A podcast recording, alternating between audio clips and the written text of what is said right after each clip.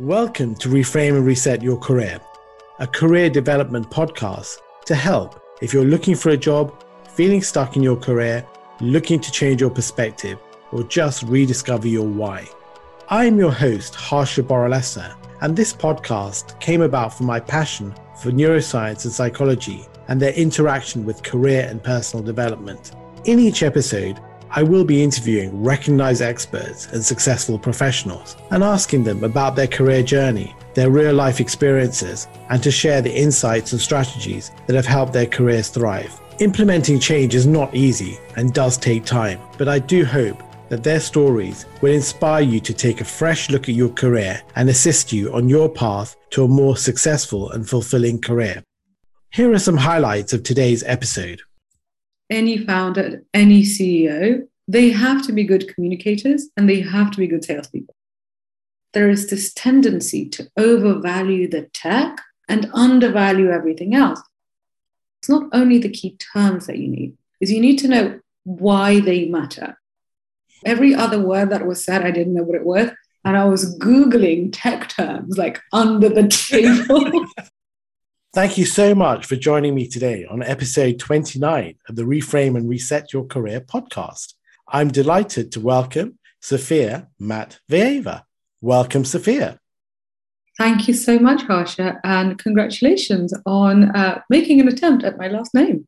it's actually pretty good. It's, it's, all, it's almost it's almost like the real Russian thing. Excellent. Sophia is the founder of Tech for Non Techies, an education company and consultancy. She has co- contributed to the FT, The Guardian, and Forbes on entrepreneurship and technology and hosts the top rated Tech for Non Techies podcast. She has also guest lectured at the University of Chicago, London Business School, and Oxford University, and led the Blackstone Techstars Accelerator at the University of Texas at El Paso. As a non technical founder, she has co created apps and algorithms that have been used by thousands, won App of the Day by Mashable, and was featured by Inc., the BBC, and more. Sophia loves helping entrepreneurs and has advised Chicago Booth's New Venture Challenge, and Microsoft London College Fashion Incubator.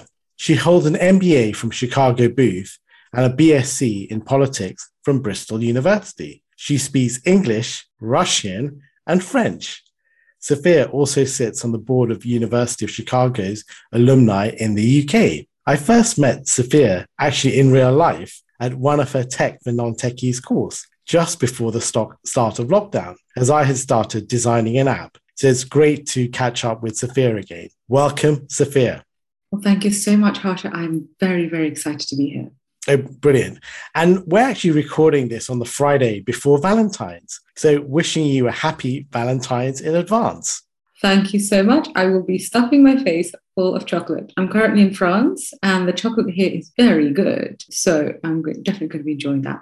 And normally I ask my guests to share a quote which resonates with them, but I wanted to try something different as it's the new year. Now, I'm a massive fan of the arts. So, is there a performer, a song, a book, or a film which you'd like to share? And this is not a test of coolness. So, it doesn't have to be some obscure thing. Well, there is. And also, you know, I'm going to choose one of the most famous books, literally of all time. So that I guess that shows you that I'm not even remotely cool, which is fine with me. Uh, so for me, it's actually The Odyssey by Homer. Oh, wow. So, you know, it stood the test of time. I first read it when I was a student at the University of Chicago at undergrad, and I was 20. And I was taking this amazing class uh, on the history and theory of drama. And so, you know, the, the ancient Greeks, they have contributed to, to the history and theory of drama somewhat. So, obviously, we studied a lot of ancient Greek theatre and ancient Greek stories. And so that's when I first read the Odyssey. And I remember being quite captivated by the story, but also by the, by the translation of the poetry. But what's interesting is that 10 years later, so when I was 30, I was living in Delhi, which was you know, a surprise. That was a pivot, but I, I happened to be living in Delhi. That's when I decided to take a course, I think, on ancient on myth from Princeton University on Coursera. And the Odyssey came up again. I thought, well, I hadn't read it for 10 years. I kind of know the story, but better read it again. And Harsha, I started reading it and I saw things in that story that my 20 year old self didn't see. And I found that so fascinating because, you know, most of us know the story that, you know, there's Odysseus, he's very far away. He needs to get back. He gets, you know, stuck on an island with a sexy witch on the way home. All of this kind of fun stuff. But actually, it's a bit like, you know, really, really good shows like The Simpsons. Kids can watch it, but adults can watch it, and both people can understand it and get something out of it, but it speaks on different levels. And I found that my what my 20 year old self got from it was different from what my 30 year old self got from it. So I decided to make it a tradition. When I turn a new decade, I'm going to read it. So I'm 38 now. So I've got two years to go. Well, actually, just a bit more than a year until I'm going to read it again uh, when I turn 40. So I'm quite excited to see what my 40 year old self is going to, to find in the book, which my 20 and 30 year old self didn't see. Oh, I just love that choice because I, I studied Latin at school and I'm a big classical civilization person. It's funny, I loved um, the Odyssey far more than the Iliad when I was younger because it was that whole fantasy tale, the giants, the you know the guys with the one eyes, obviously Circe the witch, the sirens. But then um, I started moving over more to the Iliad in in the sense that it's a very condensed tale. You're talking about the heroic code and the whole idea of you know Achilles. He knows he's going to if he goes back to war, he knows he's going to die. And I think I just love that whole uh, sense of fate and the hero's code that they know that they will suffer eventually, but they have to get back into battle. Otherwise, they won't fulfill their heroic destiny. And I just love that contradiction and paradox. And I think life is full of these paradoxes that things aren't black and white. There's a lot of shades of gray. And I think when people try to go on extremes on either side, I think you're missing a lot in the middle. But yeah, I, love your choice. Thank you. Well, you know what you're talking about is room for nuance. And I mean, wouldn't it life wouldn't life be easy in some ways if there wasn't nuance? Because you know, you just take an extreme position and you just sit there. But in, re- in reality, most people, you know, most of us are, I would say, you know, humanity is good. Most people are good, but you know, we've all made some dumb choices. We've all done some things that you know, we wish we hadn't. We've all sometimes flown off the handle when actually we were just too stressed, we were too tired, and somebody just, you know, got in the way and we ended up sending an email that we then think, oh God, why did I do that? Most of us are good, but we've all done some things yeah. that we wish we hadn't done. And that's nuance. That's understanding that people are good, but people get tired, people get frightened, people get stressed. We have to allow for that, but also not so much that we're just like, oh, whatever. Yeah, I think sending that email at 12 o'clock at night is a bad idea. Wait till the next morning. Yes, absolutely. And and taking it back to the beginning, um, why why Bristol University to study politics? Uh, was it fun? And what was the pan- Panto Soc? I assume that's the Pantomime Society. Oh, you know, I'll start with the Panto Soc. When people think Pantomime Society, I think they think, you know, those very sophisticated people in like the black outfits or the white gloves. No, this is British panto, which basically means like you're the back end of a donkey making jokes it was that it, it was basically like christmas panto but because it was done by students uh, we'd actually rewritten the plays and we'd set them to music.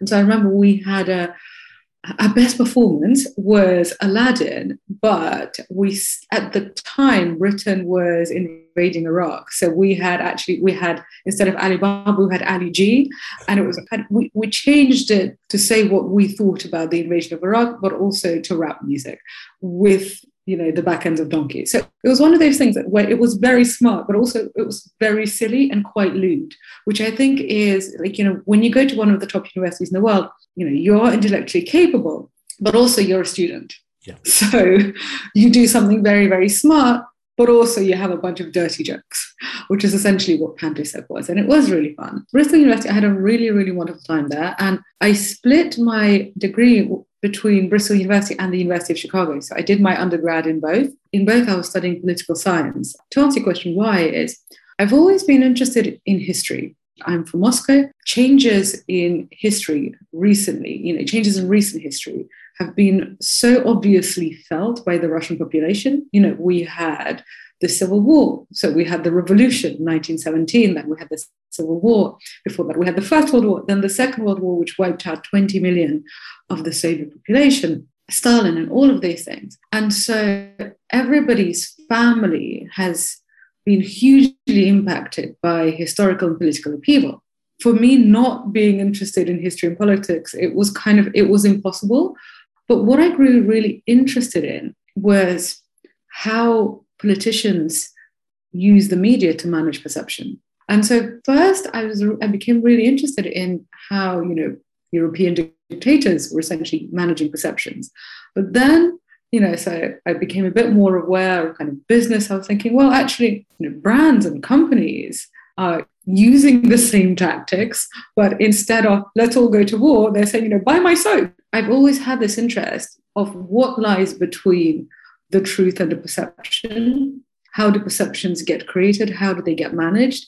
And how do we how do we discern between what is actually happening and what is the truth versus what versus what somebody wants us to believe. That's really some that is what I was really interested in when I was at the University of Chicago and at Bristol.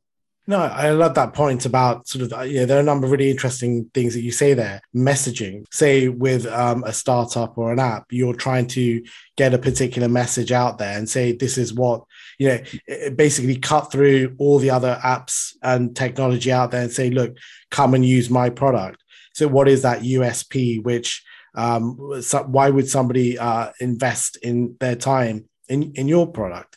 And, and also the whole idea of messaging and perception and creating this message because i think you know also in um, in life how do you perceive certain situations i mean you could go into work on a monday morning and your boss isn't very nice to you is that because he's had a bad day a, a bad weekend or is it that he's just not he doesn't like you so and and then you you get triggered and your amygdala goes and you start getting into f- fight or flight mode and I think that's it's it's amazing how all these things are interlinked. How do you communicate? Neuroscience, psychology.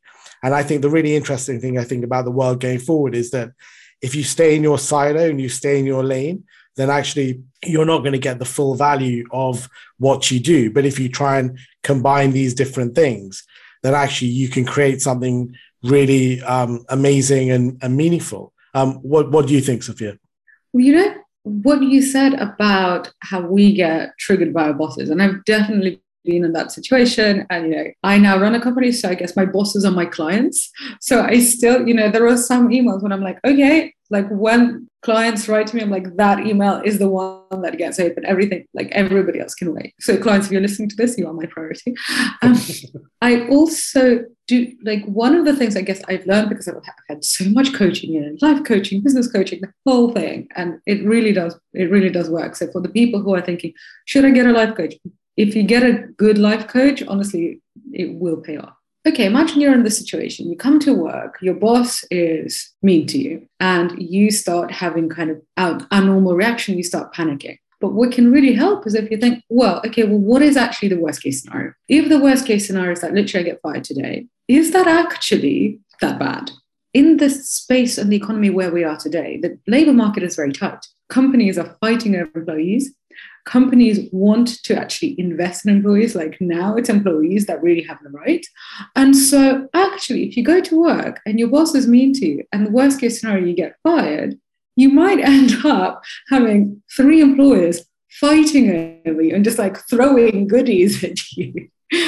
and you know, so for example, at Tech Non Techies, we we have a membership, and what I always say to people: see if your employer can pay for it because right now, and this isn't something that was happening until fairly recently, but right now, employers have taken on the idea of continuous learning. And also, employers now really want to work with employees. So I think with that whole thing of our bosses mean to us, our initial reaction is, oh my God, this is terrible. But actually, once we calm down a bit, we think, huh, maybe it's actually terrible for them. It's fantastic for you. Yeah, I think that's a great point about it's, really reframing the situation that actually getting fired or losing your job or not being happy at work. That could be a signal that look, this isn't working for you, and try somewhere else. And and I think know the first time that happens to anybody, and the first time I move jobs, you're thinking, oh my god, it's going to be a nightmare. But actually, people are people, and you know as long as you're moving to a good organization, then actually it should be fairly easy to get along with those people. Um, so I think, yeah, that first move, it yeah, it, it may uh, seem hard, but actually it's not as bad as, as you think.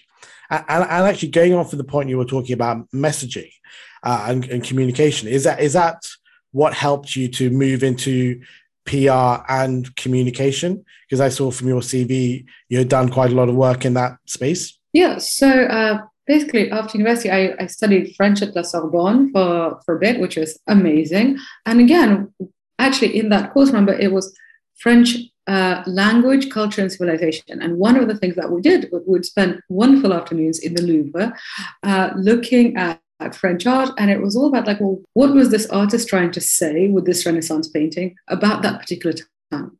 So, and actually, it was usually, you know, an artist is talking about political events, or they're talking about, well, how, you know, especially in the Renaissance, what is man's view of God at that particular time? So it was um, these these are pieces of communication about a particular time. That was fascinating, and we also drank a lot of wine, which was very very wonderful.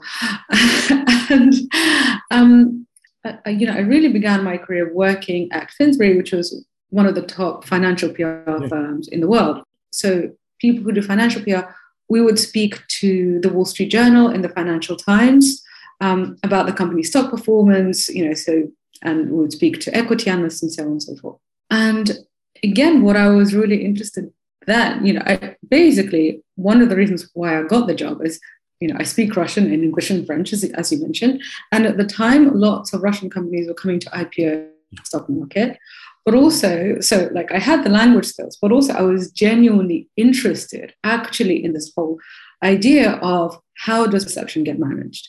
how do you discuss things in the court of public opinion? Because often the court of public opinion is uh, is actually where battles get won or lost, uh, not not always necessarily actually in the in the judicial courts. Literally, I just I, I they didn't even have a job. I just wrote to them and I was just like, "This is me," and I literally had a half an hour interview and they offered me the job. And I remember even kind of being disappointed because I thought that there was so, you know, it was like, it was such a prestigious firm.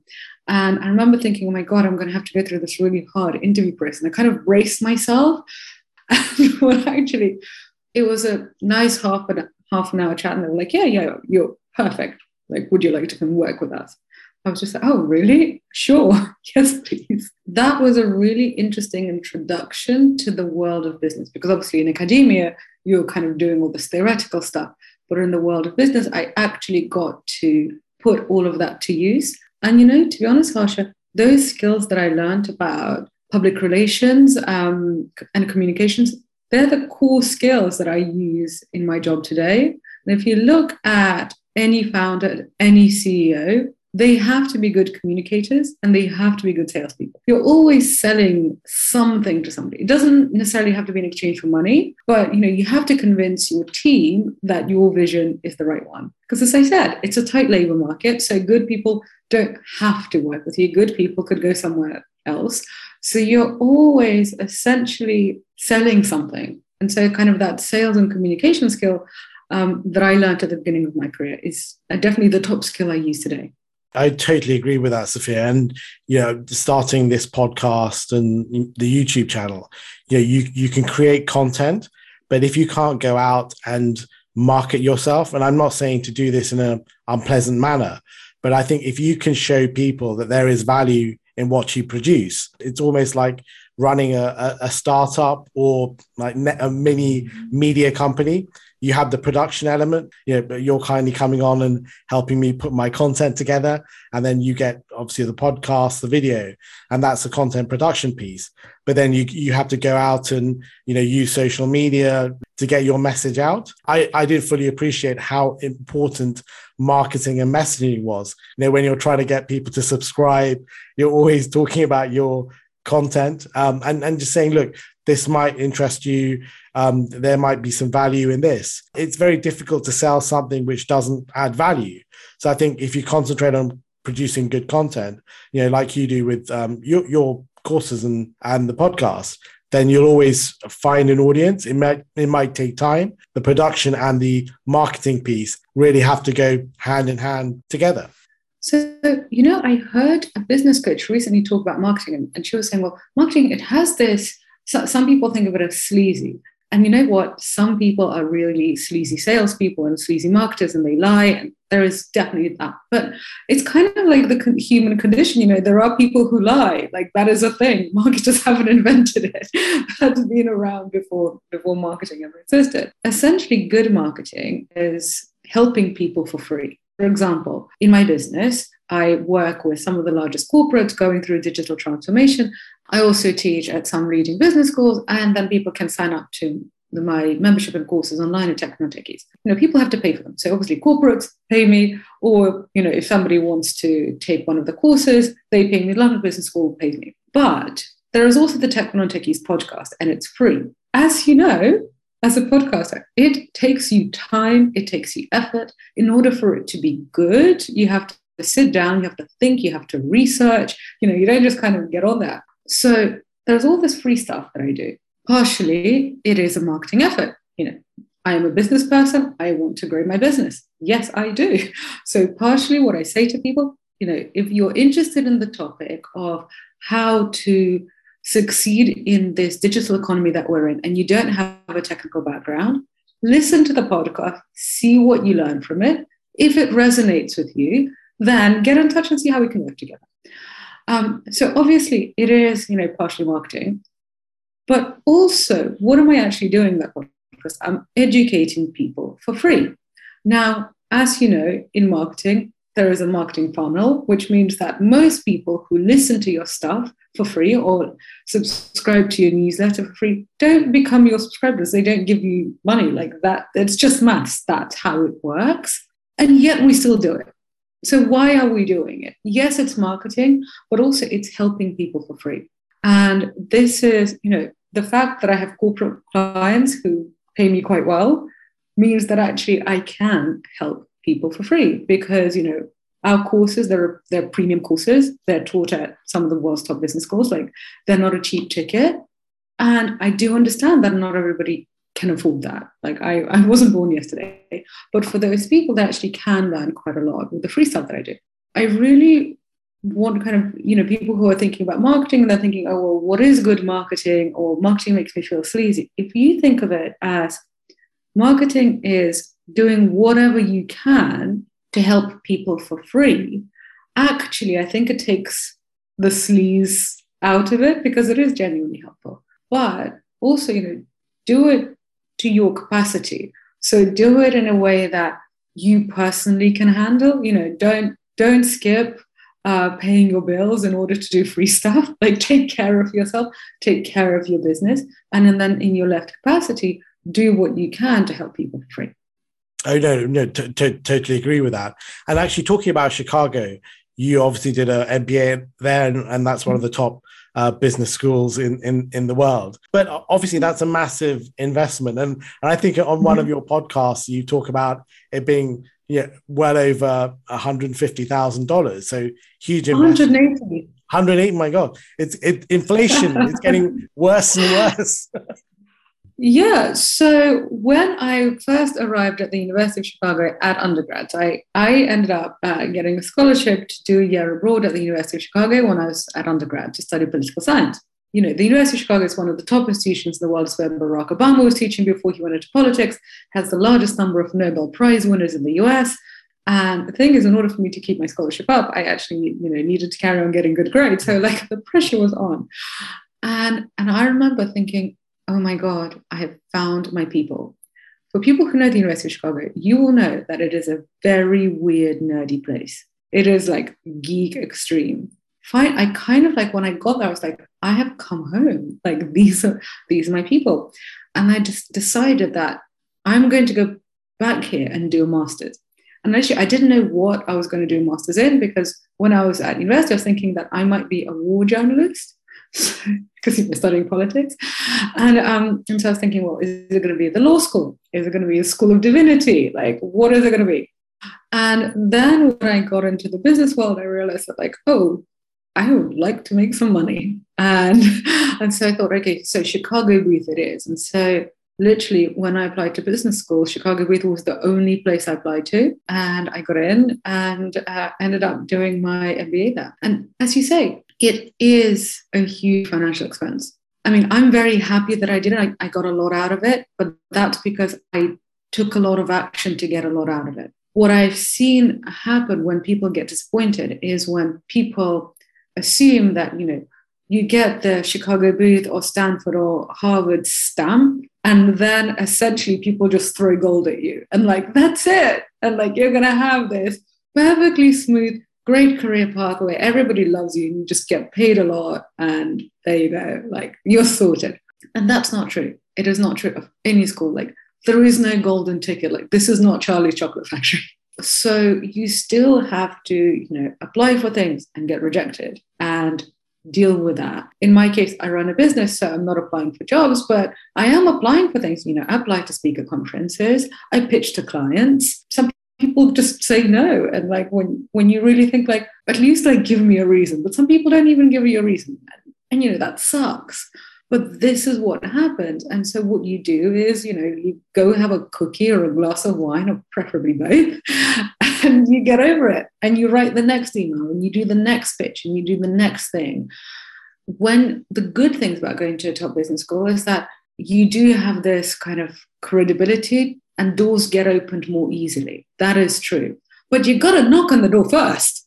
like that's the thing. Yes, if you if you knock on the door, it is more likely to be opened. So you're more likely to get the interview. But first of all, you still have to apply. Then you have to actually turn up to the interview you have to be really ready and you're probably competing against other people with the same credentials and so inevitably you have to work really hard and i've used the network. You know, as, as you mentioned i joined the university of chicago alumni board. You know i had to apply for that. I had to be interviewed. This there was a selection process. I had to tell them what i you know what i was planning to do on the board. And you know they took they took their sweet time and then eventually they said yes. But also now on the board i actually do things. Like I don't just turn up to board meetings and just sit there, but I actually lead initiatives. You know, I I make changes. I, I well, I don't make changes. I lobby for changes. At a university, you never make changes by yourself. And yes, as a board member, I get lots of in, I get to meet lots of interesting people. But again, it's because I'm making the effort to do this. It's like I think the way I would say top tier MBA is. It's like it's a tool in your toolbox and you know, other tools in your toolbox are good communication skills. Other tools are going to be, you know, networking. I would also argue that understanding the basic concepts of innovation and technology, that's another tool in your toolbox. A top tier MBA, you know, it's probably like more like one of those black and decker drills. It's not like a little screwdriver, but it's still a tool in your toolbox. And you still have to use the tool it's not a winning lottery ticket. No, I just love that point because I think, yeah, some people do think, okay, I'm going to get this amazing uh, B school uh, you know, MBA, and that's going to basically unlock this golden path for me. And I, but but I think, as you're saying, you have to go out, you have to apply, you have to hustle, um, and and I think in a way that process is is important because I think sometimes if you go for jobs where it's too easy, you end up staying in places where you, it's not really the right fit.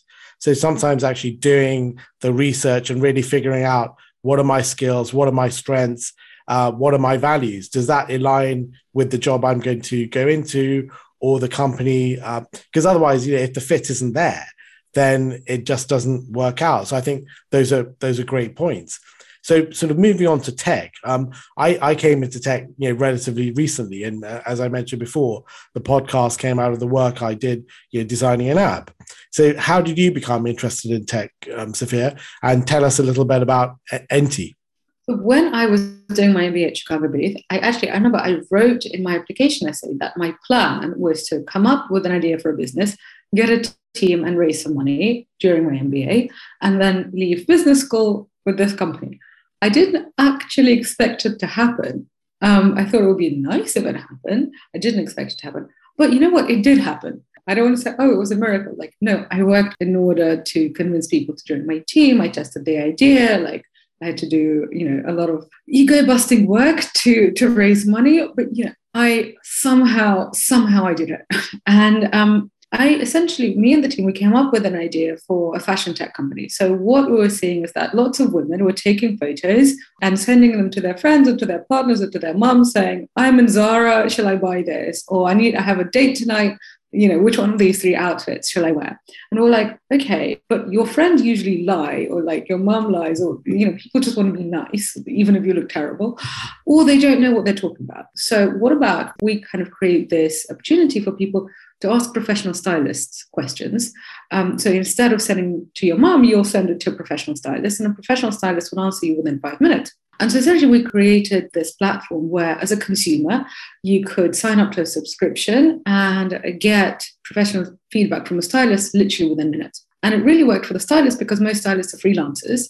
And so, actually, in between clients, a lot of them have time. This was this is working. You know, we were we were, as you said, we were app of the day on Mashable. Uh, Grazia said that we were one of the top fashion tech startups also what, when do women take these photos? When when do we want to know? When do we want to look really good? It's when we're going for a fancy work thing so maybe a job interview or a date or a party. Retailers are also really interested in this and we realized actually we have a lot of data so we started selling data to retailers on consumer behavior. So where are women going? When are they most likely to spend money? What occasions drive the most spend? What word are they using? Why are they not buying? Because essentially we were we were right there with the with the woman at the point of decision, which is actually like very few technologies are there. You can see what's coming. When the pandemic hit, literally, like nobody was taking photos and sending it to stylists because nobody needed feedback on what to wear. Nobody needed advice um, on fashion because everybody was basically at home in their leggings with a bottle of wine, watching Netflix and thinking that the world was going to end. So our use case on the user side completely dried up. And our retailers, either they were going bust and going out of business, or they were afraid of going out of business. But also, even the ones that actually had good cash balances, they were saying, we don't really need your insight on consumer behavior because we know what they're doing, because legally they have to sit at home. so thank you, but this is not relevant. So all of a sudden, a business that was actually, you know, quite promising, just and I was thinking, oh my God, I'm so smart. I've got I've got this diversified revenue on the user side and the business side literally just very quickly just was like no this is not a thing anymore. But i i ended up being very lucky because when i was building this tech business you know i'm not a technical founder so i had no knowledge of technology. But to answer your question like why this interest in tech is it's where the world is going. Whatever you want to do i mean with some exceptions you know if you want to be a masseuse maybe you don't need to know about it. Like maybe if you want to be a masseuse or a chef, like maybe there are a few professions that are kind of exempt, basically professions where you really work with your hands. But I would say most professions actually understanding the basic concept of what do developers do? What is the function of design in technology?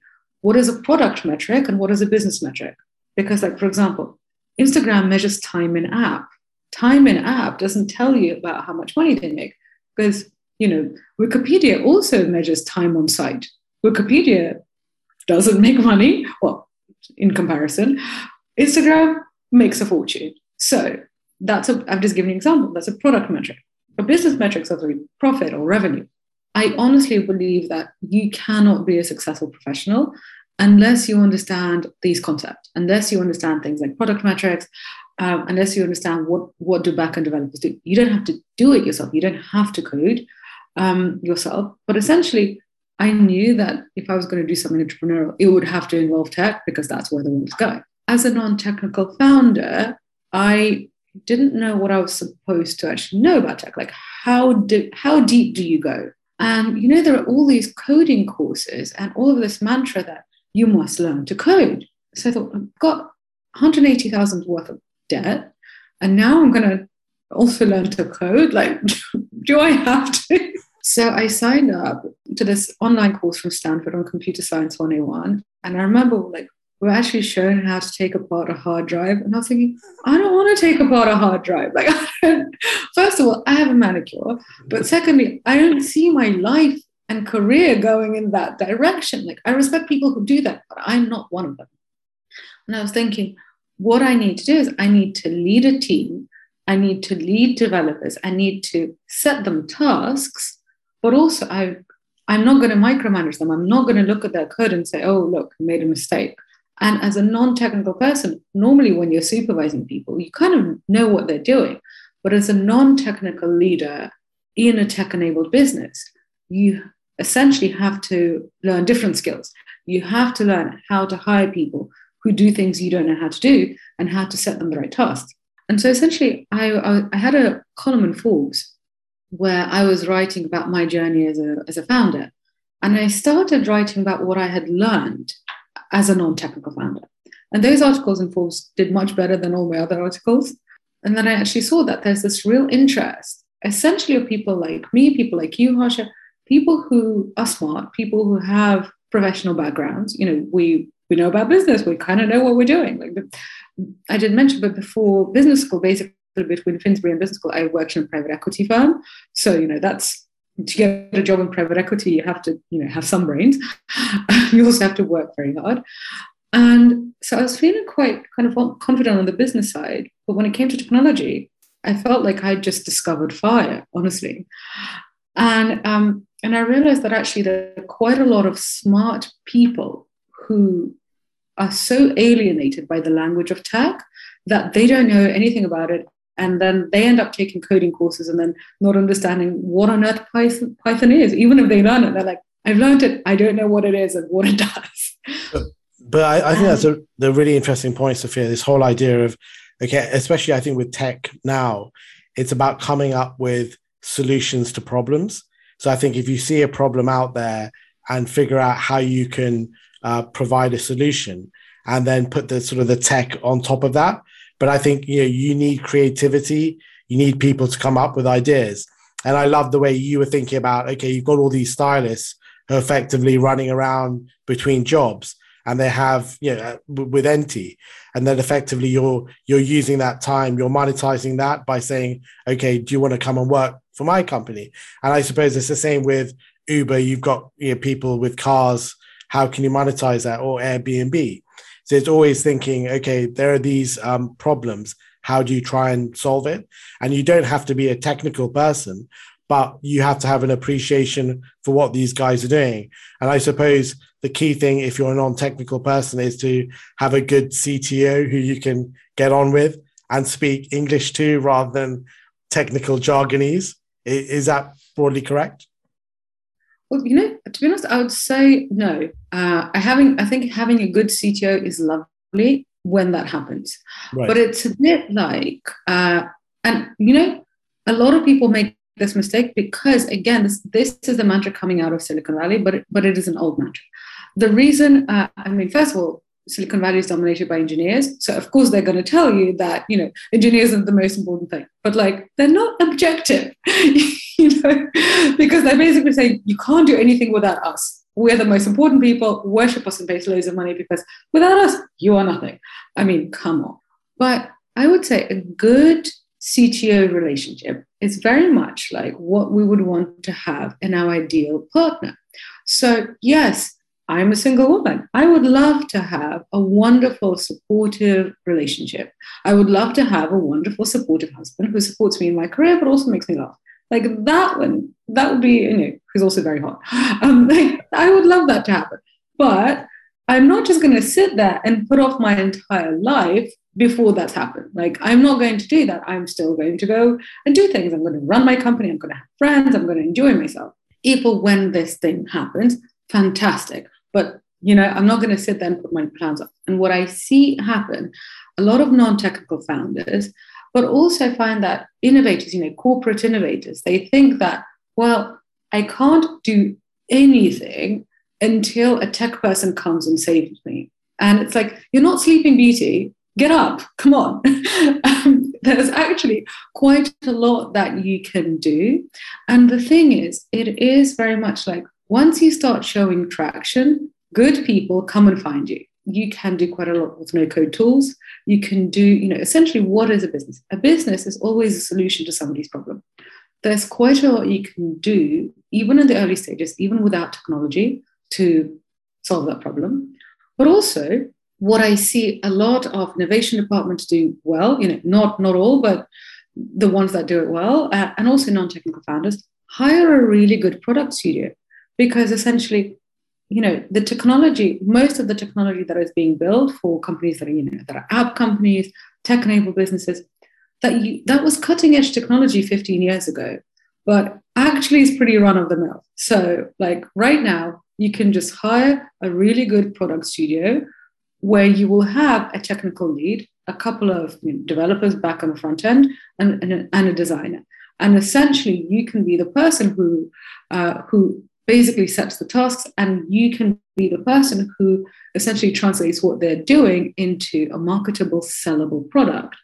And in general what happens once it starts working ctos get really interested because they're like hang on a second i want to be part of that. It's a bit like when you're already really happy and enjoying yourself, like that's when the hot people want to date you, not when you're sitting there being like, oh my God, like I'm so lonely. Like if you're sitting there being like, I'm so lonely, like nobody's going to be interested.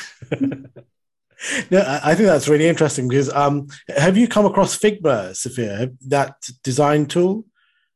Uh, Not Figma, but I've, I've come across lots of, you know, there are so many different designs. Yeah, yeah, no. Um, and you know, when I was you know, starting to try and figure out what I wanted my app to look like, but then I got onto Figma and tried to you know put something together. And it's interesting that you know I have no obviously coding background, but I think with these sort of things you can put the screens together and then put it in a, a preview preview mode, and then you can share it with people. You can get feedback, you can test it out you know, sometimes people get so fixated on, okay, it's got to be perfect, it's got to be right, it's got to be downloadable, whatever. But actually, you can test out a lot of things on a very low or zero cost basis. You know, actually, since so prototyping tools are super useful, but actually, the most recent innovation in prototyping is a company called Bubble. So, literally, you can create an app that already works that actually has code in it. Oh, wow. Literally using Bubble. So, Bubble is kind of like the Squarespace or Wix, but for apps. It's not sustainable if you want to go big and you want to scale. Like, at some point, you're going to have to hire your own developers. But essentially, if you're sitting there and you've got an idea, Previously, you would have to use prototyping software like InVision, and it's really, really good. And that's as far as you would get. And then you would show your idea to people and you would get feedback. Whereas now you can actually take it further. You can actually have something that stores data. You can actually have something that gets people's emails and that actually interacts literally like an app does. And that means that actually you can test your idea much further. Maybe you could even do a little Facebook advertising campaign just see is this thing worth pursuing in a much more real environment than in the sandbox environment where prototyping exists. Yes, yes. And then if you're getting some success, like it's going to be pretty like a, if it's a success, it's going to be a very small success at the beginning. But if there's some kind of smidgen of something promising, then that's when it's a much better proposition to take either to investors or you know to the CFO and say, look, we've tested this thing. It looks like it's getting some traction. Now give me a million dollars. now, and now I can hire the CTO. That conversation with the CTO is much more, you know, a conversation of equals rather than, oh, please save me. There's nothing I can do without you. Yeah, no, I, I love that. It, it's that whole idea of you know, you, sometimes you have these limiting beliefs about what what you can do, and actually, you do have a you know, uh, in, in, terms of coming up with ideas, putting things together, and you don't want to be in a situation where effectively you can't do anything without the CTO's blessing.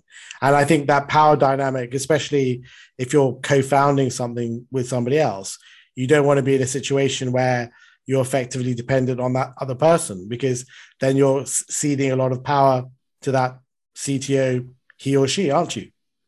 Well, exactly. And also think about it like a business is, is there to make money. Um, and a business is there to solve to solve a problem. So what I find um, the non-technical professionals that I see, so for example, um, one of the next episodes at, on Tech for Tech is going to be with the former CFO of Netflix. You know, the CFO is really important. That's that's one of the key kind of non-technical jobs in a tech business. And the reason why I'm saying this is that look at Netflix. Netflix has really great technology. I mean, their recommendation algorithm is the reason why like we get stuck we just find a show and then we're like, oh, that's the whole weekend fun never mind. so like their tech is really, really great. But if all they had was really great tech, but they actually didn't have the creators, if they didn't have, you know, smart financial management that allows them to create to pay creators yeah. the huge sums that they pay, then they wouldn't have all of that content. And so what I find is that there is this tendency to overvalue the tech and undervalue everything else. But just imagine if, you know, the tech at Netflix was amazing, but the business management and the creativity just wasn't there. Would you care? Like, would you pay for a subscription? No, you wouldn't. Because I'm not subscribing to Netflix for the algorithm. I am subscribing to Netflix for the entire experience. And you know, the technology is one part of it. And non non-technical professionals, because we tend to get frightened of the tech, we're like, oh, have 50%. It's like, well, hang on. Is it a 50% contribution?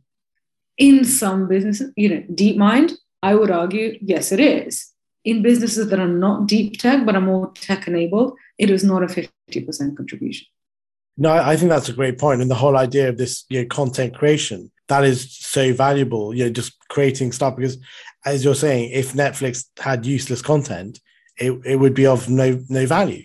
Um, and, I, and I quite like the way they've changed their model in the sense of they, is now trying to have these streaming services. And they probably realize, look, content for them is going to be restricted. Therefore, they've sort of flipped that they've reframed the problem and said, look, we need to create our own content, which I think is a quite clever way of doing things. And and one other thing that I, I saw on, on, one of the podcasts you did was um, this whole idea of bro culture, and you know it, it's quite hard. You know, you're just getting talked at rather than and and and this is not obviously if you're a female founder, but actually if you're just a non tech person. Um, how how do you how can you sort of deal with that, or what do you think, Sophia?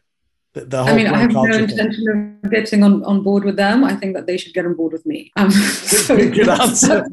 Look, I'm a business person and digital transformation, innovation, that is very important. But at the end of the day, my job is to serve my clients and make money. So I don't care what a brilliant developer you are, you need to get paid. And it's usually me that pays you. So this is, what, and you know, with all due respect, this this is not me disrespecting developers at all. This is me talking about programmers who who make people feel like, well, I'm a developer and you're just this idiot marketer or you're just this idiot lawyer. And it's like, hang on a second, they went to Harvard Law School. I think they're not an idiot. Come on. Let's respect each other's contributions and let's respect each other's talents. This is what I'm saying. And so I I think that this whole idea of how do you get on board with this on, on board with these people? Well, I don't want to get on board with people who don't make a step towards me.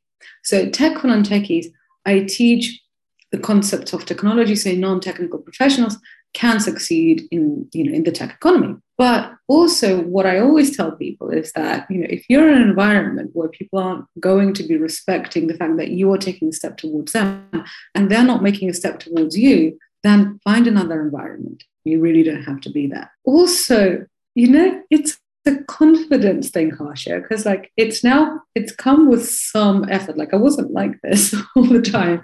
Like I remember I would go to hackathons and people would say words I didn't understand, and I was thinking like, oh my god, I don't I don't know what it is. Like I remember I asked somebody, what's APIs. an API? Oh, they were like application programming interface. I'm like. That does not help me. Like, really, I, I don't. You've just made it worse. And I remember I was at an event it was actually an event where somebody from DeepMind was speaking. And the person from DeepMind was lovely, but it was a very kind of bro, like brogrammer kind of environment. Literally every every other word that was said, I didn't know what it was. And I was Googling tech terms like under the table. but the thing is, like when you're Googling tech jargon, it's usually explained by other engineers. So you get jargon explained by jargon. And I remember just sitting there thinking, I hope nobody speaks to me. Like I just I just want to go home. now I have the confidence to actually say, well, look, can you explain this? Because yes, you do need to know some key terms. Like that, that is, that is, you know, now I know the key terms, like I'm actually quite comfortable with my knowledge. But it's not just so much, it's not only the key terms that you need, is you need to know why they matter. For example, there is a term called technical debt. Now, why does this matter? Essentially, technical debt is like when developers are writing code. It's a bit like chefs cooking in a kitchen. So imagine chefs cooking in a kitchen. Obviously, like there's stuff all over the kitchen. Like there might be some potato peel on the floor, like there might be a an eggshell. Like people don't, people aren't throwing it on the floor on purpose, but if you're in a busy kitchen, it's going to get messy. And so, you know, in a restaurant, you didn't, you don't want to then come back to the same messy kitchen without tidying it up. Like somebody's going to get sick in, the, in this kind of kitchen. It's the same with code. So when developers are, are writing code and they're, they're doing a sprint, which is how developers normally work, it's a form of working, there is, they basically leave a mess on the code. Now, as, as a non-techie, why do you need to know about this? What you need to know is that sometimes what developers do is they have to essentially have some some time that looks like downtime because it looks like they're not releasing features.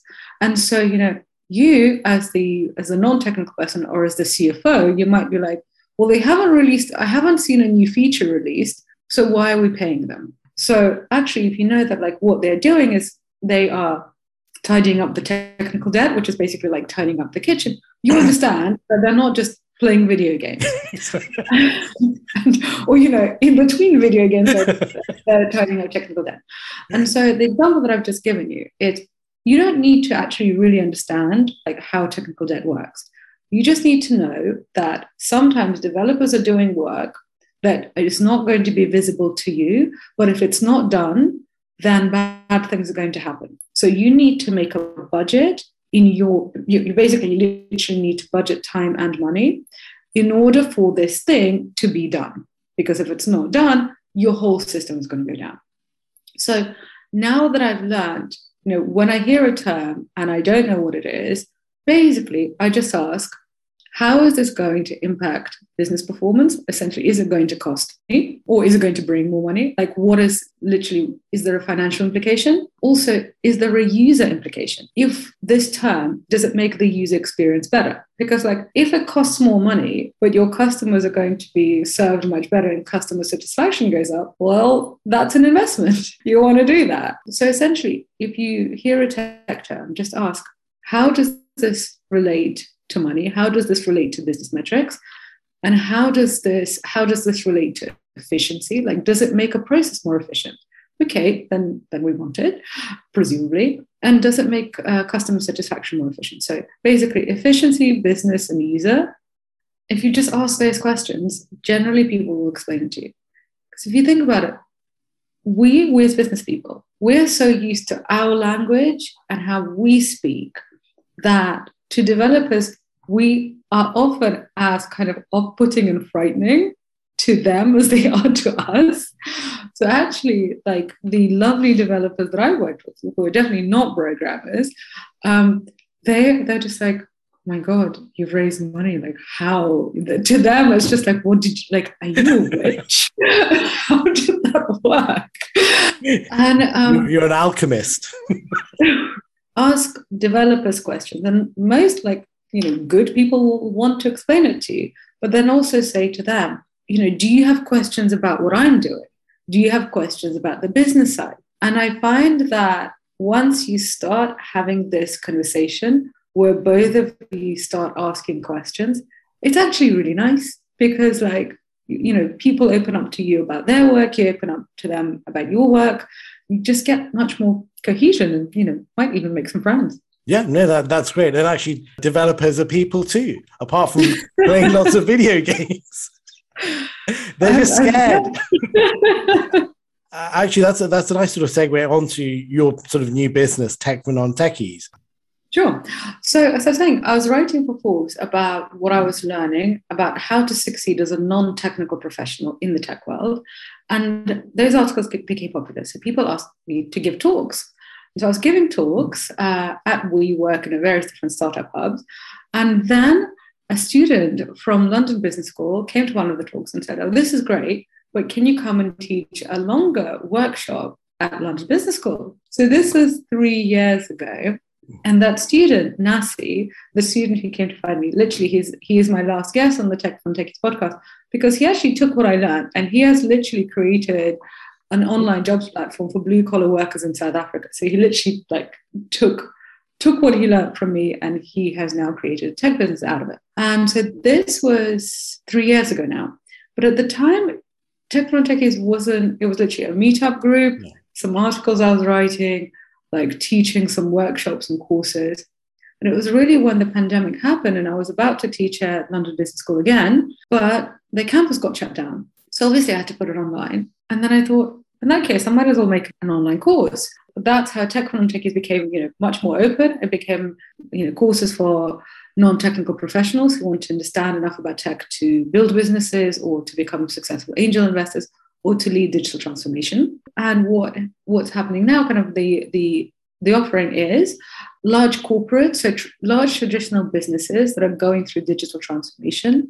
What they find is that actually, in order for digital transformation, in order for the strategy to work, they need their teams on board. And most of their teams, you know, for example, if you're an alcohol brand, so I'm working with a very with a really large CPG company. They are really good at CPG, like they're good at consumer packaged goods. This is what they do. Now they're going through digital transformation. So it doesn't mean that every single person in there needs to learn to code, but it does mean that actually now they're working with, say, app delivery companies. It means that they're getting consumer insight from AI companies. They need to understand if somebody gives them a consumer insight report, they need to be able to understand where it comes from, to question the algorithm, to question the data, so they can be an active participant in digital transformation. On the company side, traditional businesses go through digital transformation. And on the um, on the people side, the consumer side, literally you can go to techfromtechies.co and join a membership. And I always encourage people get your employer to pay for it because most of them are going to say yes.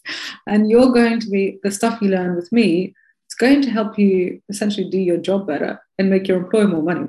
So they should pay for it. No, no, definitely. And and don't worry, Sophia, I'll make sure all your contact details, social media links, and stuff are uh, in the show notes. Finally, you know, this is obviously a careers podcast. Um, it, it would be helpful if you could talk about maybe any of the, the strategies or thoughts you have um, on either finding a job or developing in your career? A couple of thoughts that you'd like to share with our listeners? So, first of all, this is not going to surprise anybody here, but I honestly believe that if you don't know the basic concepts of technology today, you are not going to have a successful career as you could if you do. Because even Starbucks has an app. The Starbucks app revolutionized the Starbucks business. It basically really helped their bottom line and helped their customer satisfaction. And Starbucks is a coffee company. If the fortunes of a coffee company can be so impacted by an app, we all have to know the stuff. So I do think you need to learn the basics of tech to succeed in today's economy. I also really do believe in becoming an expert, becoming a recognized expert in your field. And uh, this is something that Dorie Clark talks about a lot. And I, I, know I know we're both fans of Dorie Clark. I love her work. So anybody who hasn't heard of her, literally just buy her books. Like I've bought all of her books. I completely fangirl her on Twitter. I am obsessed. she, was on episode five of the podcast, so. I was very lucky to get her. I absolutely love her latest book, The Long Game, and so she basically talks a lot about how to become a recognized expert in your field. And what she says is that being a recognized expert is not the same as fame. I do totally agree with Dorie that if you want to have a professional, you know, professional, professionally successful career, being a recognized expert, so being known as a thought leader in your field, is one of the best investments that you can make. Because look at the story that I told you about Tech on Techies. It was literally, it started with Forbes articles. It's those articles that got picked up that led to London Business School, that led to the creation of a company. And now this company helps thousands of people. But if I hadn't made those investments into basically what Dorie Clark says that you should be doing, I don't think I would be where I am today. No, I just love that. And I think that whole idea of content creation, just getting your stuff out there and then hopefully seeing who will connect with it. It's been such fun chatting with you and talking about tech. And I, I found out about this bubble thing as well, which yeah, I, that's a complete result for me. But I you know, really appreciate your time today, Sophia. Thanks for uh, joining us from France. Would you like to give a shout out to anybody before we uh, finish you know, I would actually like to thank the people whose books I've been reading and who, who have really helped me because I have so many mentors you know, some many of whom I've never met, and I really get so much from from books and from podcasts. So I'd like to thank Dorie Clark. So thank you, Dorie. Uh, also, I'm obsessed with Rachel Rogers. She's a business coach. Uh, she's got a book called "We Should All Be Millionaires." Let's do it. Let's all be millionaires. Why not? So I'm going to pick uh, Dorie Clark and Rachel Rogers. Very good. Sophia, th- thank you so much uh, for your time and uh, have a lovely weekend and enjoy France. And I hope when you're back in London, we have a chance to actually catch up again. That would be such a pleasure. Thank you. Have a great weekend. Thanks, Sophia. Take care. Bye bye. Thank you so much for listening and staying to the end. That was such an enjoyable interview. If you would like to listen to more episodes, then please consider subscribing to the podcast, which is available on your favorite providers, and subscription is free. If you wish to learn more about any of the resources mentioned in this episode, please take a look at the show notes, which are available online. Thanks once again for listening. Stay safe and look after yourself. I hope you will join me again in the future.